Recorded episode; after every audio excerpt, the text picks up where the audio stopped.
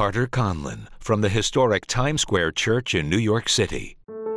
We are the only ones that can make a difference now. The society is too broken down. There will not be another political leader. There will not be another superstar evangelist. All these days are over. It's now you are the light of the world. We're glad you've joined us for a call to the nation with Carter Conlon. The world is living in darkness. Satan has blinded mankind with lies and deception. But in Matthew chapter 5 verse 14, Jesus tells his followers, "You are the light of the world." It is by the love of God that lives in us that the world will recognize us as the people of God. For the light that is within us cannot be hidden. Let's join Carter now with a message titled The Last Image of Christ. I'd like you to turn in your Bibles, please, to Matthew chapter 5. We're going to begin there at verse 14 to 16. It starts with these words You are the light of the world. A city that is set on a hill cannot be hidden. If, if our hearts are set on honoring the Christ who went to a cross for our sin, then the testimony of his life inside of us cannot be hidden from this generation. If our hearts are set upon the victory that was won for us, the giftings that God said he gave to us when he rose from the dead and took captivity captive, if we are fully set on that hill to say, Lord, I want my life to glorify you in this generation, then the promise, in a sense, or the end result of that kind of a heart is that the light that's in us cannot be hidden from this generation. Nor do they light a lamp and put it under a basket, but on a lampstand, and it gives light to all who are in the house. The light of Christ in us is to be visible, it's to be displayed, it's to be public, it's to be in a place, not a hidden place, but it's to be in a place where, where all can see it. Now, we recognize that some are not going to appreciate in this generation the light of Christ in us. As much as they didn't appreciate him, they're not going to appreciate you or me as we stand and fight for their eternal soul, even though they fight against their own salvation. In verse 16, he says, Let your light so shine before men that they may see your good works and glorify your Father which is in heaven. Let this presence of God within your life so shine in this generation that people who live in darkness it won't be so much that they hear what we have to say. I think we're in a generation where people are not going to listen necessarily to the words of God any longer, but they're going to see this inner presence of Christ in each of our lives doing through us what only God can do. And it will bring glory to God. I mean, even the most jaded sinner will look and say, and look at the true church of Jesus Christ and say, only God, it has to be something other than than what this world produces that is doing what I see in the life of this particular person. Now, throughout history, it's been proven that people can become so hardened in their direction and their thinking that even words from God cannot turn them. It's, it's a sad reality, but I do believe that in our society and in the Western world today, particularly in this country, we have come to the place where people are no longer able to receive truth. Truth doesn't matter anymore. Truth is as something subjective. Truth is there's a new concept in America today. It's called my truth. If, if I think this is the way it should be, it doesn't matter what truth is. I have my truth, and therefore my truth becomes truth. And that is, that is, that is exactly what happened in the Garden of Eden. That's what the devil sowed in, in fallen humanity. Said, you can be a determiner of what truth is, of what is good and what is evil, and that's exactly where we live today. That's the moment that our society is now living in in the days of the prophet Ezekiel, in Ezekiel chapter 2, we, we see a pattern in the kingdom of God. When a crisis moment like ours arrives, as they have throughout history, the response of God quite often is to draw somebody into his presence that becomes a not only a voice but an expression to their generation of who he is. And maybe you're feeling that. Maybe you are one of those persons that God is drawing into his presence. Now, let me tell you, if that is happening, you are starting to feel undone. You've become aware of your frailty. You become aware of your failings. This is always the pattern throughout Scripture. It's the Isaiah 6 moment when God calls Isaiah into his presence in a crisis time of judgment in the nation. Jeremiah's moment, Daniel's moment, John on the Isle of Patmos, Paul on the Damascus Road. When you're, if you truly are being lifted into the presence of God, you become completely aware of your otherness. You become aware of the lies that come from your lips and the thoughts that flow through your mind. You become aware of the boastings in your life. You become aware of issues of character, in a sense, that maybe you weren't aware of before. But suddenly, because you're being drawn into the presence of God. See, I want to make that point today for those that are sitting here and you're feeling undone. You're saying, What could I possibly do to make a difference in this generation? Well, then, if that's the way you feel, you're feeling exactly the way Isaiah did in his day. When he's drawn into the presence of God, he saw the holiness of God, and in seeing the holiness of God, he became aware of his otherness from God. And, and his words were, Woe is me, I'm undone. I dwell, I'm a man of unclean lips, and I dwell amongst the people of unclean lips. Now, he's speaking of the most religious culture on the face of the earth at that time the nation of Israel. He recognized that if God dealt with us in the manner that we deserve, none of us can stand. And I do believe that if God is going to use any of us in a significant way, in the future, we have to go actually through that pathway. To come into proximity with God means that we become aware. So don't let the devil condemn you. God already knew what you and I were when He saved us and he's already covered us. He's already declared us to be righteous. But if he's going to use us, lest we should be lifted up in pride, he will draw us into his presence and show us what we really are without him. So that when he does what only God can do, he gets all the glory. We get none of it. We take none of it. We don't reach out and try to touch it. We don't say, look what Jesus and I have done. Our testimony is really just he is the light of the world. He has chosen to shine His life through me at this time, and I am a recipient of great grace, and that becomes our message to the fallen masses around us. In Ezekiel's day, the Lord drew Ezekiel into His presence. Israel was going into captivity. The, the captivity had already begun. There was a certain group of people who were already taken into captivity. Ezekiel was among them. But they did not believe that the judgment they were now experiencing was going to become more severe than it was. There's something in, in every society, there's something in our society today that says, yes, we're in difficult days, but better days are coming. We're, we're going to get back to where we used to be. We're, we're going to one day be a righteous people again. And, and, and, and we sing our patriotic songs and we think about our history and we just don't believe that the judgment could actually be total. And, and God was trying to speak to his people of that time, saying, Jerusalem is going to fall, Judah is going to be taken captive. But there were other voices being raised up among those who were already captive or already experiencing the judgment of God. And they were, they were telling the people, no, this, everything is going to change. We're going to go back. Everything's going to be the way it was. And God raised up Ezekiel to tell the people, no, it's not going to be the way it used to be. As a matter of fact, it's going to get worse and the captivity is going to be very, very long standing. In chapter 2, in verse 1, the call comes to Ezekiel's life. And he said to me, Son of man, stand on your feet and I will speak to you. Then the Spirit entered to me when he spoke to me and set me on my feet, and I heard him who spoke to me. In verse 3 of Ezekiel 2, he says, Then he said to me, Son of man, I'm sending you to the children of Israel, to a rebellious nation that has rebelled against me. They and their fathers have transgressed against me to this very day. They are impudent and stubborn children. I'm sending you to them, and you shall say to them, Thus says the Lord God. As for them, whether they hear or whether they refuse, for they are a rebellious house, yet they will know that a prophet has been among them. And in chapter 3, verse 26, the Lord says to Ezekiel, I will make your tongue cling to the roof of your mouth, so that you shall be mute and not be one to rebuke them, for they are a rebellious house. In other words, the people of that time, the rebellion against God's ways and God's thinking had become so deep in them that they would no longer respond to words. They had their own truth. So, so truth didn't matter anymore. And folks, whether or not you recognize it, this is the moment we're now living in.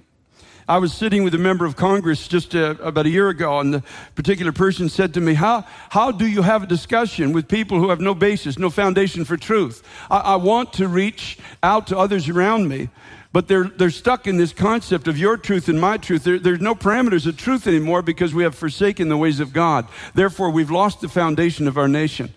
And every man's way is now right in his own sight. And there's a point where people can't be reasoned with anymore. You, you can't speak because they won't hear, because they don't believe that the foundation of truth is the Word of God and the kingdom of God and the person of God Himself in Jesus Christ. They've, they've literally cast it off.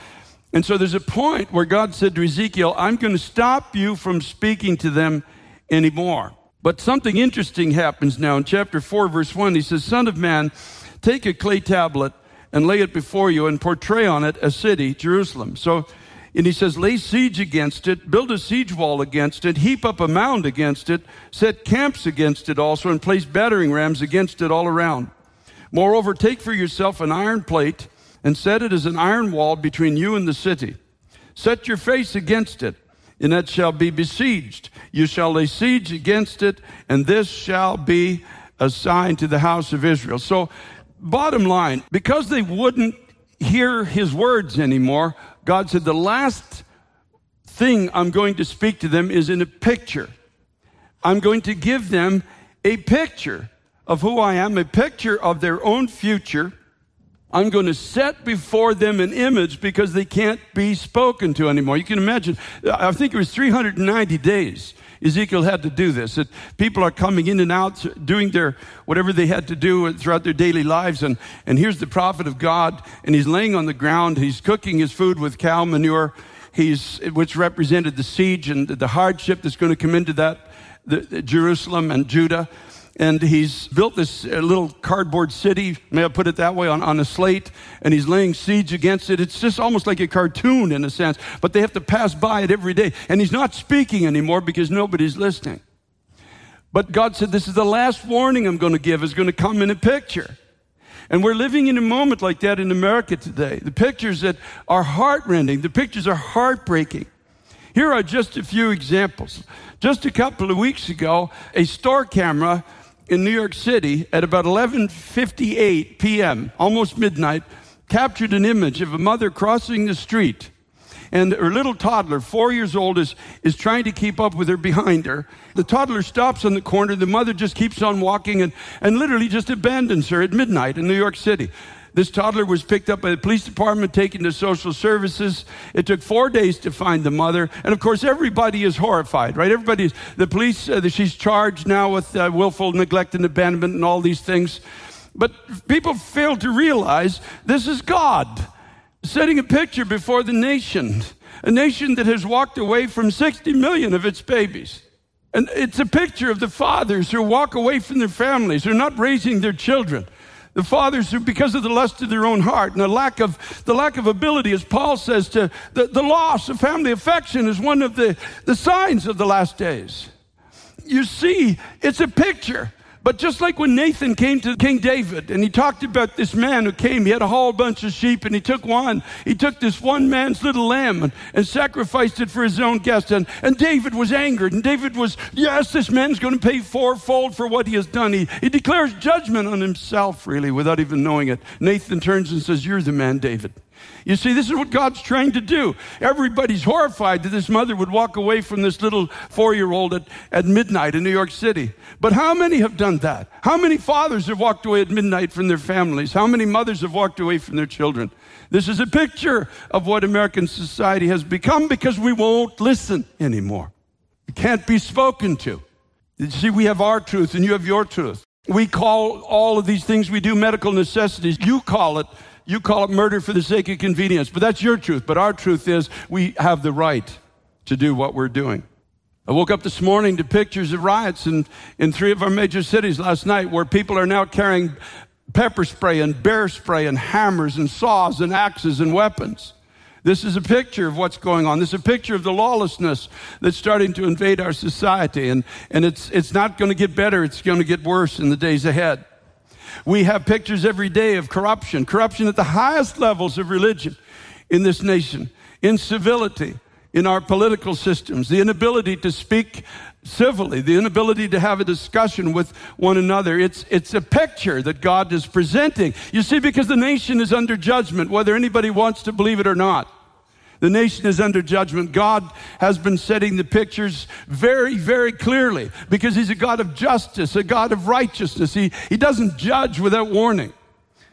We're living in a society today that's glorifying evil and vilifying good. A pastor a week ago in a, in a sermon, a decent good man, he got up and he, he basically talked about various forms of sexual attraction and practice. And he said, it's not right according to the word of God. Now this morning he's got a huge demonstration outside of his church. A picture of what we have become. And I was thinking this morning of Sodom and Gomorrah when, when the crowd gathered outside the door, pushing against the door, trying to get the messengers of God to become partakers of their sin. Oh, beloved, let me tell you, there's a line you can't cross with God. And we've come there as a society. Do we even know how close we are? The prophet Haggai cries out in chapter one, consider your ways. He cries out twice, consider your ways to the people of God. But yet we've come to a point where we're no longer, as a society, willing or able to even consider our ways. A little over a year ago, I was walking across the street in New York City with one of our staff members. And at this point, our, uh, our, essentially the leaders of our city and the leaders of our state and others are saying, COVID is not coming here. No reason to worry. Go out to restaurants, eat, enjoy your life, carry on as usual. I turned to my friend and I said, I want you to order 1,500 medical masks for our staff he says, Well, they're saying that there's not going to be a problem with COVID. I said, No, they're wrong. COVID is coming and it's going to be problematic. He said, Are you afraid of COVID? I said to him, No, I'm not afraid of COVID. What I really have a trepidation about is what's coming after COVID has run its course. COVID is going to come, but something after COVID, much more sobering and much more serious, is coming our way. I don't honestly know what it is, but I know that I have a churning inside even when I think about it.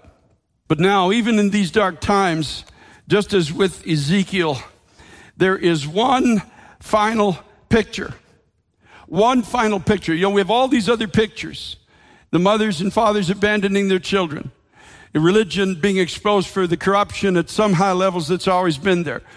Our political system breaking down. The incivility and divisions becoming almost, they not almost, they are irreparable apart from an intervention by God. But even in this dark time, just as with Ezekiel, there's, there's one final picture through which the grace, mercy, and goodness of God can still be known. And that final picture is you. You are the light of the world. You are the city set upon a hill that cannot be hidden. You are the lamp that God says, I will put it on a lampstand and it will give light to all who are in the house. But you see, you have to want the light.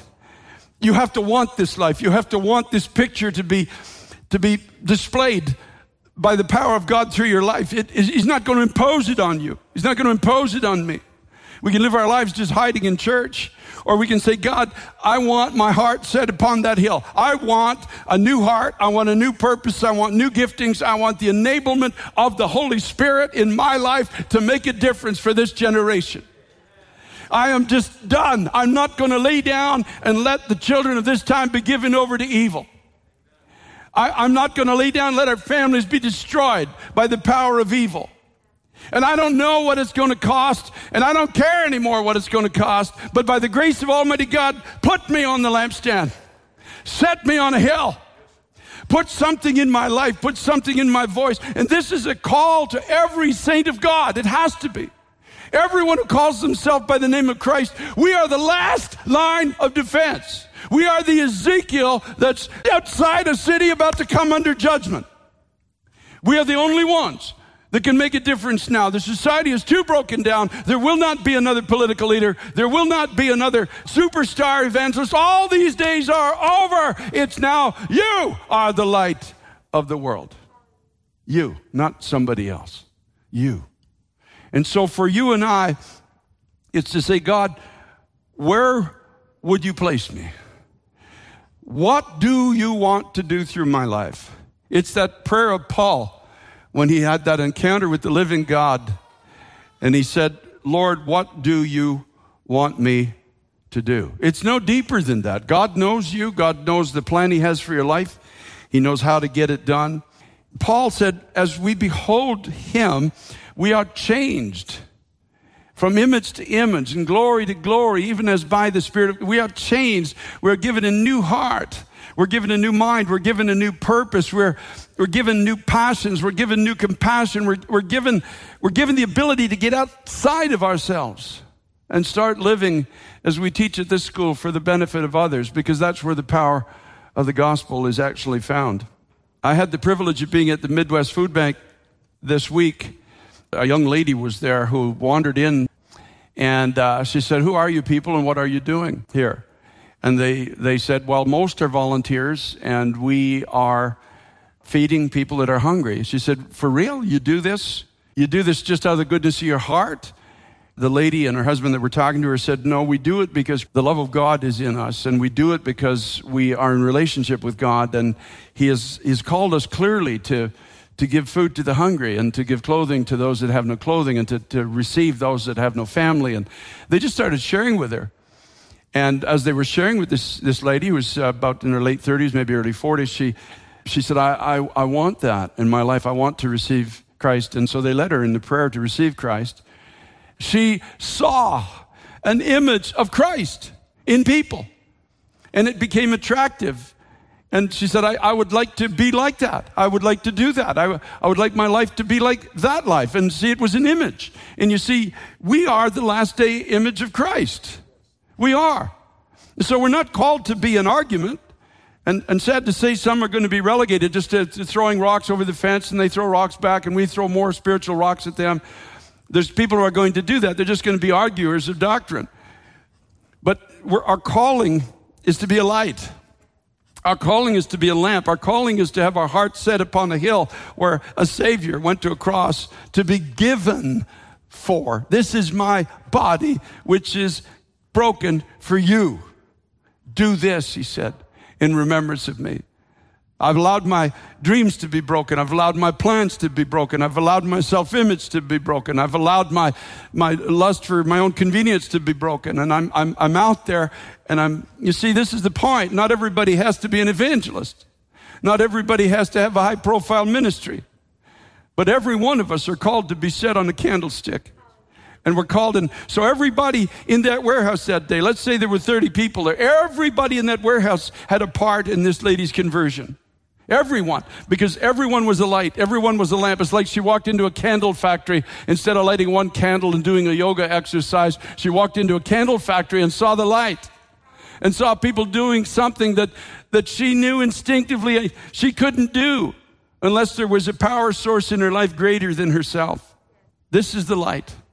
As we reach out and as we just say, Jesus, in whatever way I can. See, so this is for everybody. It's not just for high profile people or just preachers of the gospel or those that know every Hebrew meaning of every word and Greek meaning in the New Testament and the Old Testament. It's not about that. It's about you and I saying, Lord, set me on a hill. Let your light be seen in me because people won't listen anymore. But they will still. See, this is a generation now, as we're told, has an eight second attention span. Can you imagine? And so that's the news, the news media picked up on this. That's why they'll put a false headline and then the real story will be underneath. They know that most people don't read beyond the false headline. So they can form public thought and opinion. And they just say, well, the truth was in the article, but they know that the people, the majority don't read the article, they just read the headline. So they can form and, may I say, warp public opinion to their, their purposes. So this is the cry of my heart. And I'm hoping that it will become the cry of yours, if it's not already. And I'm going to go back to where I started and finish where I started. That if you're being drawn into the presence of God, you feel unworthy. That's a good thing. See, proud person can't represent Christ. Proud person will touch the glory. Proud person will get involved in the work of God and, and add that leaven into what God is doing and, and poison the whole thing. No, God needs people who know I'm nothing, Lord, without you and you're everything in me. So let your light so shine before men that they may see your good works and glorify your Father which is in heaven. So the prayer we need to pray, every one of us, is Lord, what would you have me to do? It doesn't have to be grand, it just has to be God. Hallelujah. Hallelujah. You've been listening to Carter Conlon from Times Square Church in New York City. For more information and resources to help you in your walk in Christ, log on to tsc.nyc. That's tsc.nyc. And be sure to be with us next week for a call to the nation with Carter Conlon.